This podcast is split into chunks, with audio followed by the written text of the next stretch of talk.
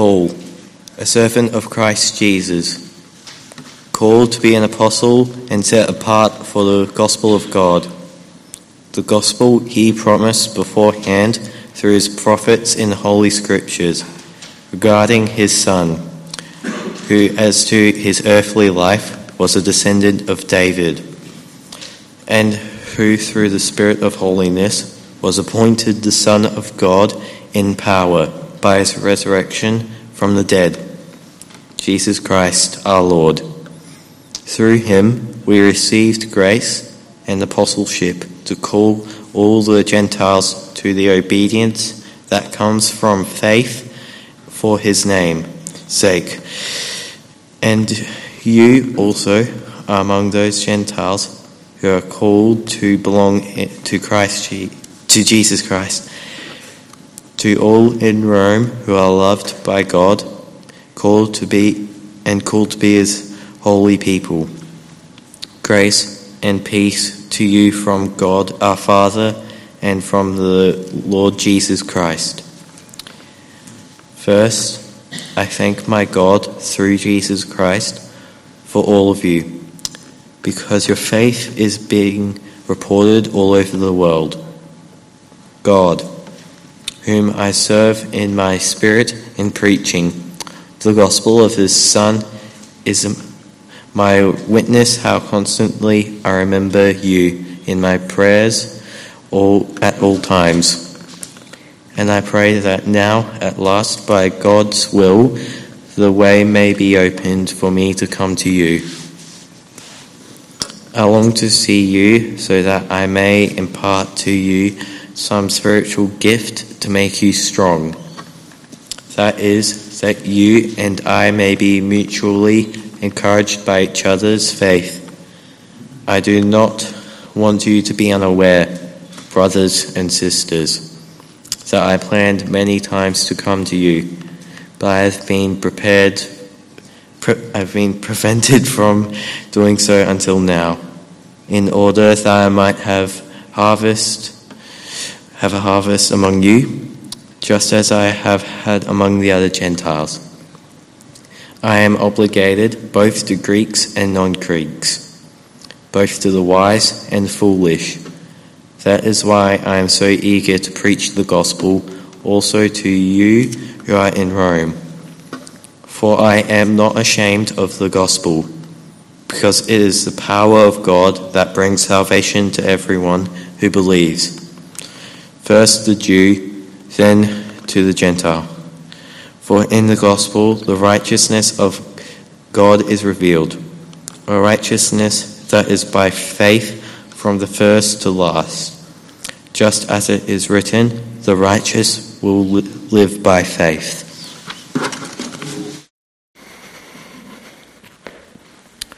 Thanks so much, Charlie. And good morning once again. If you were out taking your kids to their programs before, my name is Carl. I'm the pastor of the church here. Lovely again to have you with us this morning. Well, I wonder uh, if you've ever walked the path from Waterfall Gully up to the top of Mount Lofty. In Adelaide, I think Mount Lofty is kind of our closest thing that we get to a real mountain. And if you ever walked up that path, You'll know the feeling of being down in the car park with the whole mountain up ahead of you. If you know that pathway, you'll know that it's got some really hard sections, some very steep bits to walk, and then there are other sections that are much easier to walk. There are bits that are muddy, and there are bits where you catch a glimpse of the view of the city for me at least, I don't know about for the rest of you, but for me at least, the walk is pretty hard work. But getting to the top, you know, when you get to that kind of sort of lighthouse thing that's up the top of Mount Lofty, well, it all becomes worth it because the view is magnificent from the top of Mount Lofty. It's breathtaking almost. And today, as we kick off our series in the book of Romans, I feel a little bit like we're, we're down in the car park at Waterfall Gully. The road to the top still lies ahead of us. I hope today you'll see that as we make our way through the book of Romans, we will see on the way some really great vistas, some great truths. And I hope also that as we dig into this book and as we start to understand what God wants us to know from this book, that you'll find the effort of Romans worth it. Romans is perhaps the most famous letter that's ever been written. I think probably more has been said and written about this letter than any other bit of writing in the world's history. It's 7,114 words long. It is Paul's longest letter. And it's often described as his magnus opus. If you're someone who makes a habit of reading the Bible, I imagine that there are some sections of Romans that you just love. And for those of us who know Jesus, or, or after the last couple of weeks, perhaps for those of us who are known by Jesus, I imagine that there are certain passages that you go to in Romans often as a source of encouragement. For example, uh, perhaps you're wanting some assurance that you really are part of God's great family. Well, you can't beat Romans chapter 10. I've got the words on the screen behind me. Romans chapter 10, verses uh, 9 and 10. Great words of assurance about whether or not you're part of God's family. This is what Paul says. He says, If you declare with your mouth Jesus is Lord and believe in your heart that God raised him from the dead, you will be saved. For it is with your heart that you believe and are justified, and it's with your mouth that you profess your faith and are saved. How great an assurance is that! Plain and simple. If you confess Jesus as Lord, you will be saved.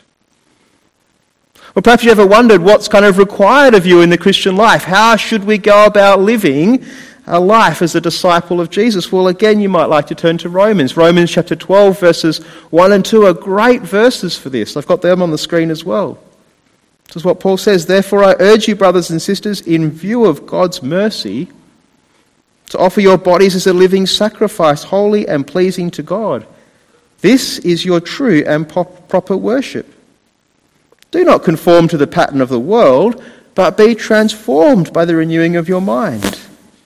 Then you'll be able to attest and approve what God's will is his good, pleasing, and perfect will. Great words of encouragement about how to live the Christian life. Perhaps this past week, even, you've been kind of struck a little bit by your shortcomings and your feelings of inadequacy before God. I wonder if that's you this past week. I love what Romans 8, verse 1 says. There is no condemnation for those who are in Christ Jesus.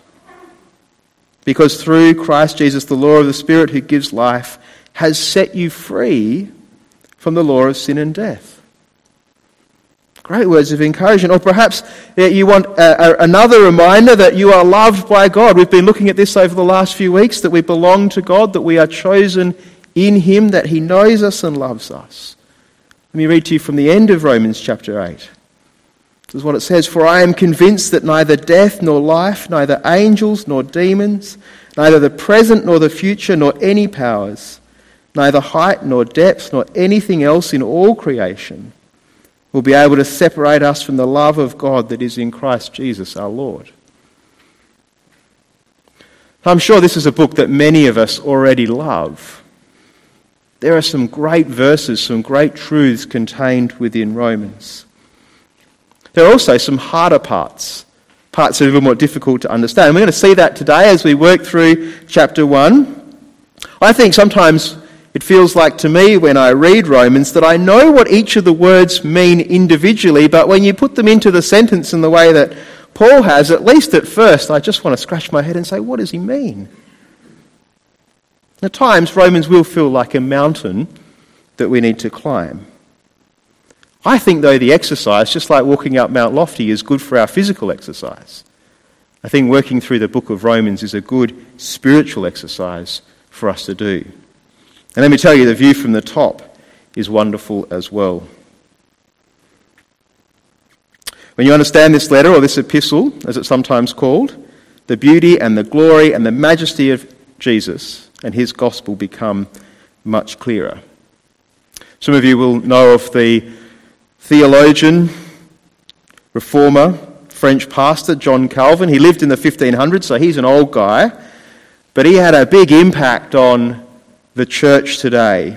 This is what John Calvin says about Romans. I've got a quote of his on the screen behind me. He says, If you have gained a true understanding of this epistle or this letter, we have an open door to the most profound treasures of Scripture.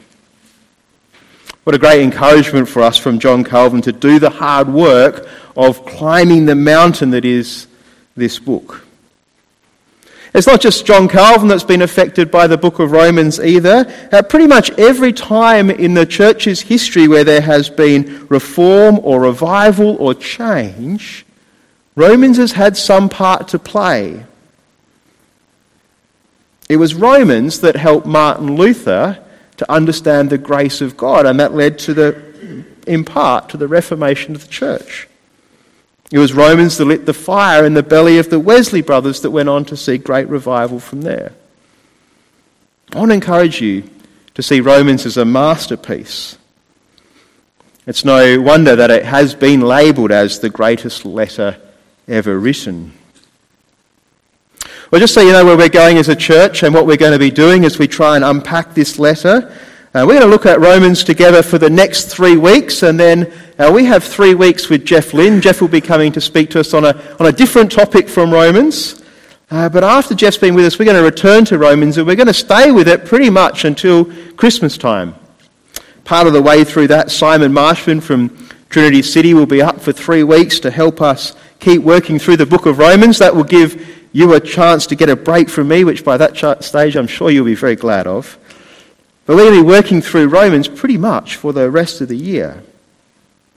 And so as we kick off a kind of longer series like this, it's, it's good to lay a bit of a foundation, to ask some of those questions about who wrote this book and why it was written and what it's all about as we head into looking at this over a number of weeks. So, who wrote it? Well, it was written by the Apostle Paul. The text itself tells us that right up front in verse 1 of chapter 1. What might not be quite so obvious, perhaps, for you, though, is that it was probably dictated by Paul rather than written from his own pen. We know that from the end of the book, from chapter 16 in, in verse 22. We read this it says, I, Tertius, wrote this letter. Who wrote down this letter, greet you in the Lord. So it was written by a scribe, Tertius, and dictated by Paul. Why did he write to the Roman church? I wonder what you think about that.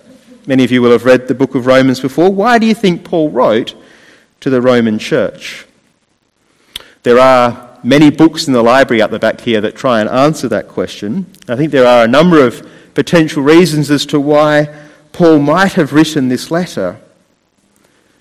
But I think at least one good explanation as to why Paul wrote this letter was that it acted as an introduction for him to pave the way for a visit he intended to make to Rome.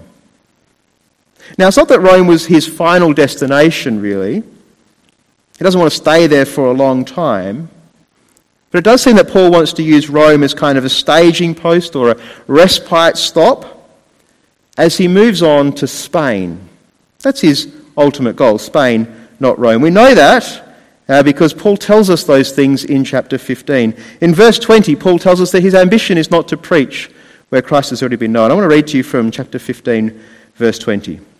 This is what Paul says. He says, It has always been my ambition to preach the gospel where Christ was not known, so that I would not be building on someone else's foundation. Rather, as it is written, those who were not told about him will see, and those who have not heard will understand. This is why I've often been hindered from coming to you. Do you see, by the time Paul is writing his letter to Rome, the gospel has already made its way there. And Paul considers himself a church planter, not a, not a church builder. And so, although he longs to go to Rome and to encourage the church in Rome, his intention is really to move further west, to move into Spain. We know that because he goes on to say that in verse 23 of chapter 15. This is what Paul says. He says, But now that there is no more place for me to work in these regions, and since I have been longing for many years to visit you, I plan to do so when I go to Spain. I hope to see you while passing through and to have you assist me on my journey there after I have enjoyed your company for a while. So, why does Paul write this letter? Well, at least one of the reasons why he writes this letter is to introduce himself in preparation for a visit he intends to make. Why he wrote it. But what's Romans actually about? 16 chapters, what are they about? Well, it's about the gospel, isn't it? We heard that from Marv this morning in the kids' talk. It's about the gospel. There are, I think, four major sections or four major panels in the book of Romans. They help us to see, that, firstly, that the gospel reveals God's righteousness. The gospel reveals God's righteousness. Secondly, it'll help us to see that the gospel creates a new people or a new humanity, a new group. Thirdly, the gospel fulfills God's promises to Israel. And fourthly, the gospel brings the church together. The gospel is the thing that unites us as a church. Four things that are all to do with the gospel. Romans is really about the gospel. It's about how God is at work in the world through the gospel. And it's a book about how the gospel shapes those who live it out. It's all about the gospel. I've flicked you through various parts of Romans already this morning, but I would love you to come with me to the start of Romans, the section that Charlie read earlier. Romans chapter 1 on page 1744. If you can turn there with me, that'd be great, because I'd love you to have a look at the text with me. At the start of this letter, it is the gospel and Paul's credentials as a gospel teacher that he uses as he introduces himself to the Roman church. And I want to work through these first few verses slowly with you because they are a foundation that Paul uses as he writes to the Roman church. Let me just read again these first five verses of chapter 1. This is what it says Paul, a servant of Christ Jesus, called to be an apostle and set apart for the gospel of God, the gospel he promised beforehand through his prophets in the Holy Scriptures regarding his Son, who, as to his earthly life, was a descendant of David, and who, through the Spirit of holiness, was appointed the Son of God in power by his resurrection from the dead, Jesus Christ our Lord. Through him we receive grace and apostleship to call all the Gentiles to the obedience that comes from faith for his name's sake.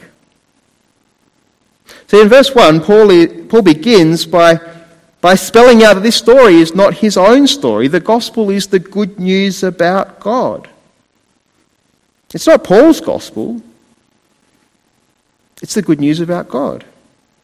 It's a useful reminder for us today, isn't it? We don't own the gospel. We don't have a license where we're the sole users of the gospel here at Trinity Unley. The Trinity Network doesn't own the gospel. It's God's gospel. In verse 2, we see that the gospel is not a new thing, it's always been God's plan. When we look through the Bible and we read the whole story, when we look at the Old Testament, I think sometimes we might conclude that things didn't kind of work out according to God's plan. We might be tempted to think of Jesus as kind of plan B, the emergency backstop when it all went wrong. But Paul's clear here, isn't he? The gospel was promised beforehand and was spoken of by the prophets. It's a gospel that regards God's Son, but it's not a new gospel. It was always God's plan. Always God's plan. And in verse 3, we see that the gospel, it's about God's Son. It's about Jesus, who in his earthly nature was a descendant of King David, but he's also here being declared as the Son of God. In other words, Jesus is the promised king, the king who would reign forever. In other words, Jesus is God's Messiah. I think that's what Paul means when he says here that Jesus was appointed as the Son of God. How did that happen? Well, it happened through his resurrection. If we want to see the richness in these words, we, we need to get a bit of uh, Old Testament background See, the language of the Son of God is not like, um, like me saying, Gus is my son. It's not quite what's happening here.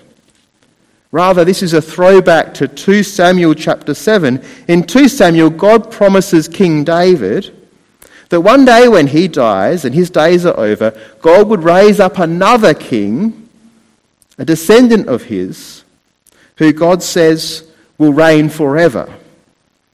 He says, I will be his father and he will be my son. So of that promised king, God says his reign will endure forever and ever.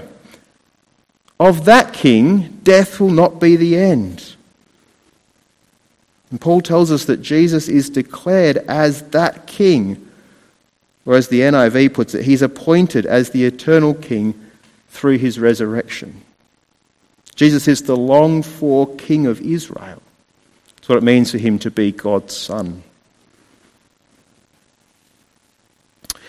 In verse 5, I want you to see that the gospel demands obedience that comes from faith.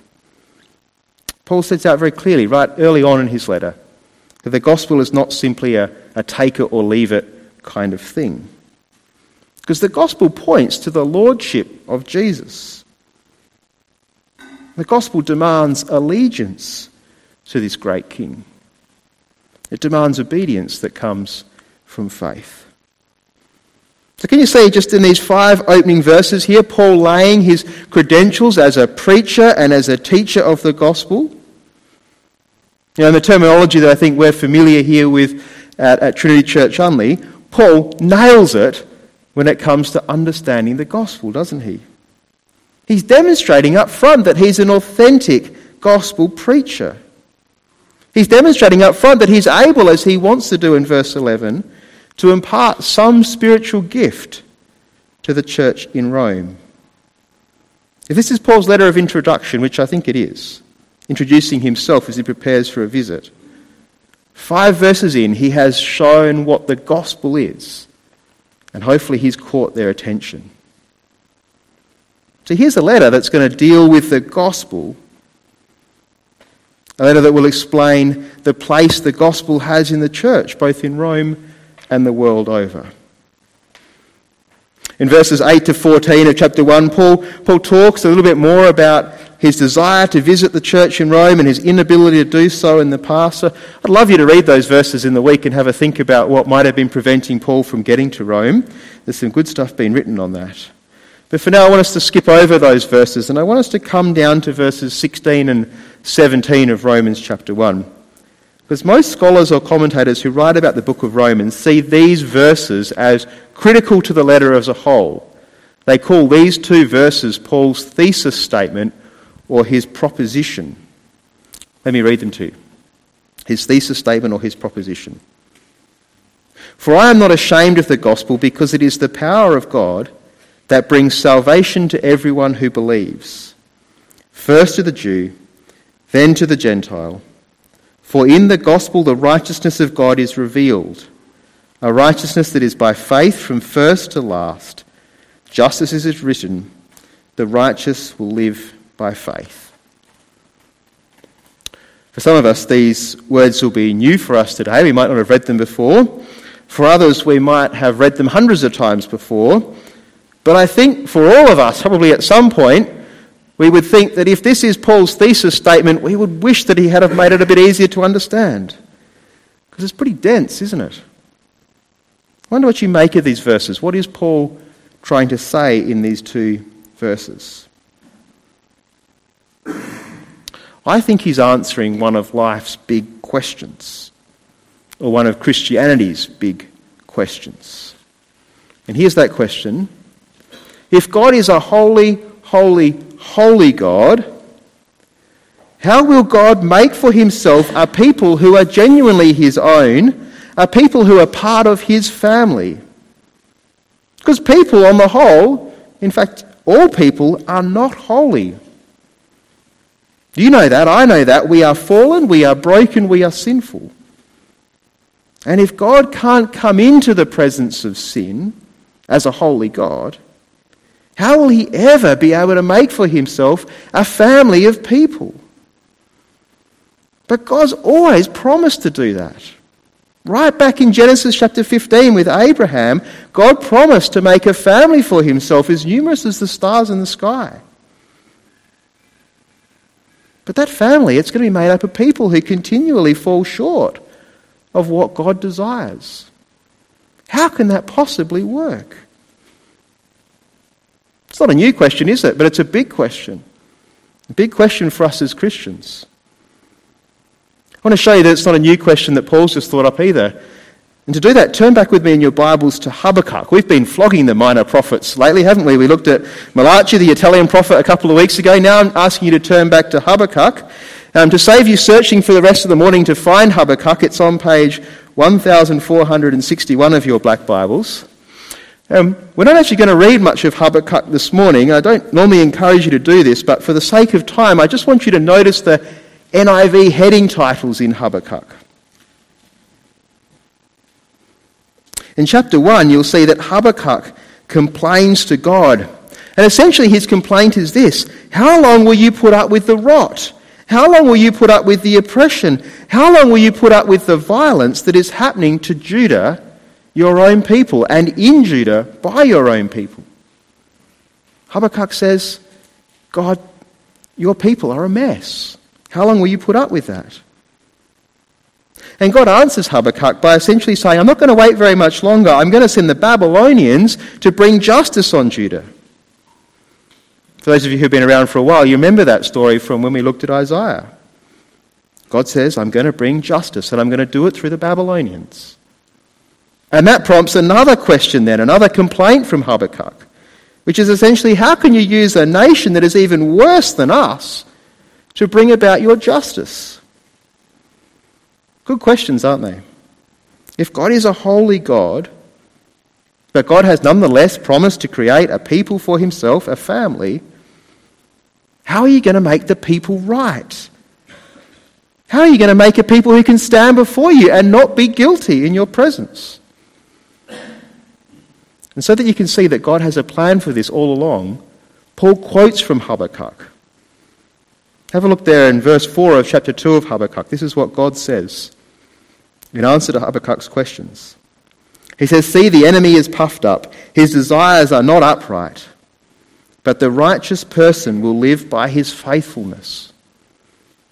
The righteous person will live by faith.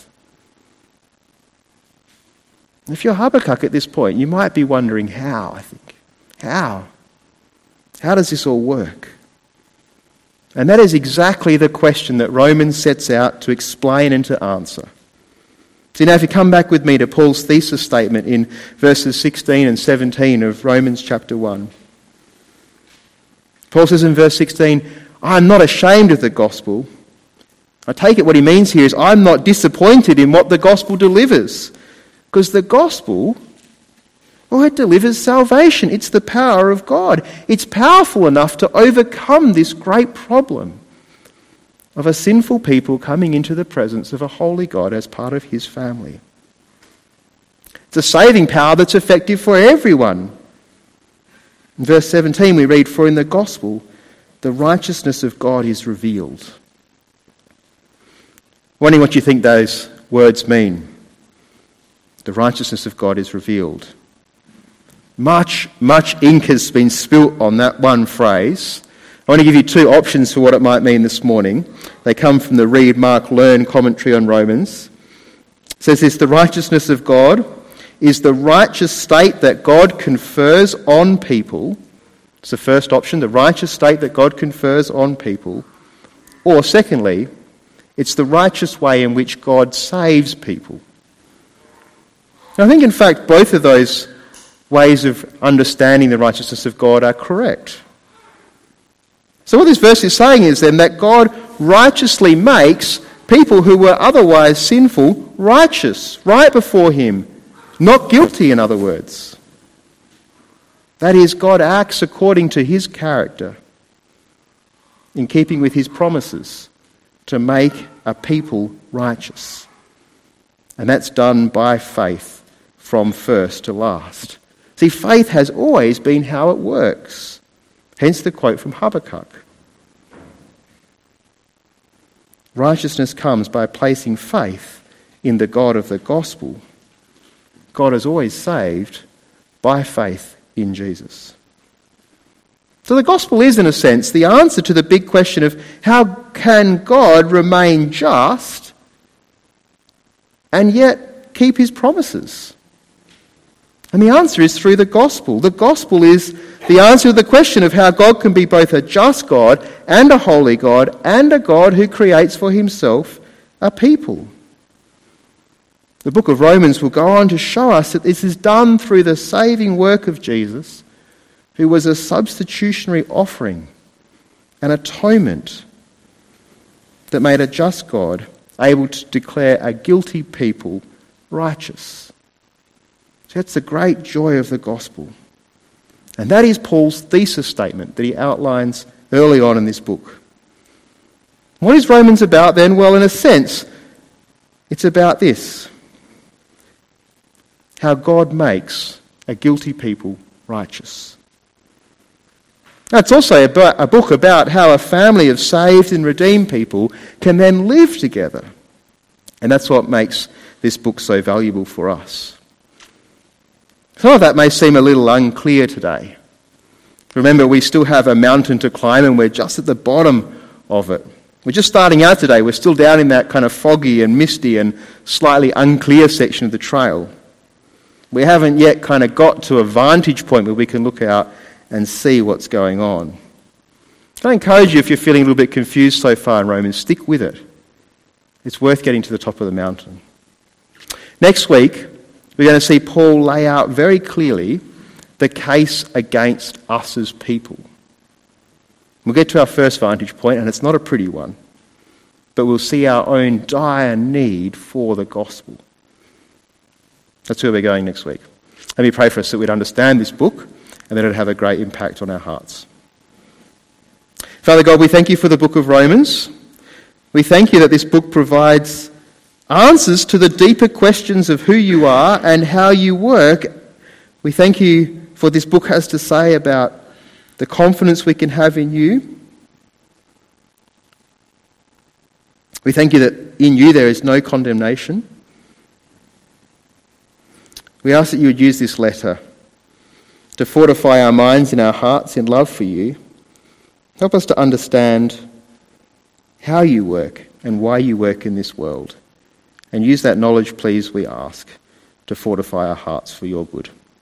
Amen. I've got a question today. I'd love you to keep sending in your questions to the SMS line, and I'll do my best to try and answer them. Uh, our question today says, verse 5 How does faith produce obedience? Is being obedient different to being righteous? Uh, verse 17. Now, let me start by trying to explain what I think righteousness might mean, because it's not a word that we use very often, is it? Righteousness. We don't normally uh, use that word in our everyday sentences. If I was to say this in a sentence, if I was to say something like, Chris is a righteous sort of person, I wonder what you think I would mean. Uh, probably you would uh, think that I mean that Chris is upright, he does the right sort of thing, lives a moral life, those kind of things, which I think would all be a good way to understand the word righteous. But I think the other side of it that we need to understand in the book of Romans is that righteousness has, in a sense, a declaration that we're not guilty. So saying righteous before God means that we are being declared as not guilty. So it's kind of, in a sense, a legal term. You stand before a judge, the judge declares you righteous, not guilty of the crimes that you've committed. I hope that makes sense. That's kind of how the, I think, one of the ways in which we understand this word. Um, let me just go back to the question. So, if we're to understand righteousness in that sense, how does that work with obedience? Well, I, wonder whether or not um, just flicking to Romans chapter 12 would be a good way of kind of answering that bit of the question. Romans chapter 12 sort of starts to deal with the practical implications of the gospel. And Romans 12, verse 1, starts with a therefore. And I assume that what's going on here is that uh, Paul is saying, in light of everything else I've said about the gospel and about your own righteousness, and about what God has done for you. Therefore, I urge you to live a life like this. Be obedient to me in this way. And so, obedience then flows out of what God has done for us through the gospel. I- hope that's helpful. If it's not, please come and see me afterwards. I'd love to chat a bit more about that with you. Please send your questions in. Um, Romans is a great book to have questions in, uh, and if I can help answer those questions, it'd be great. Thanks, Chris.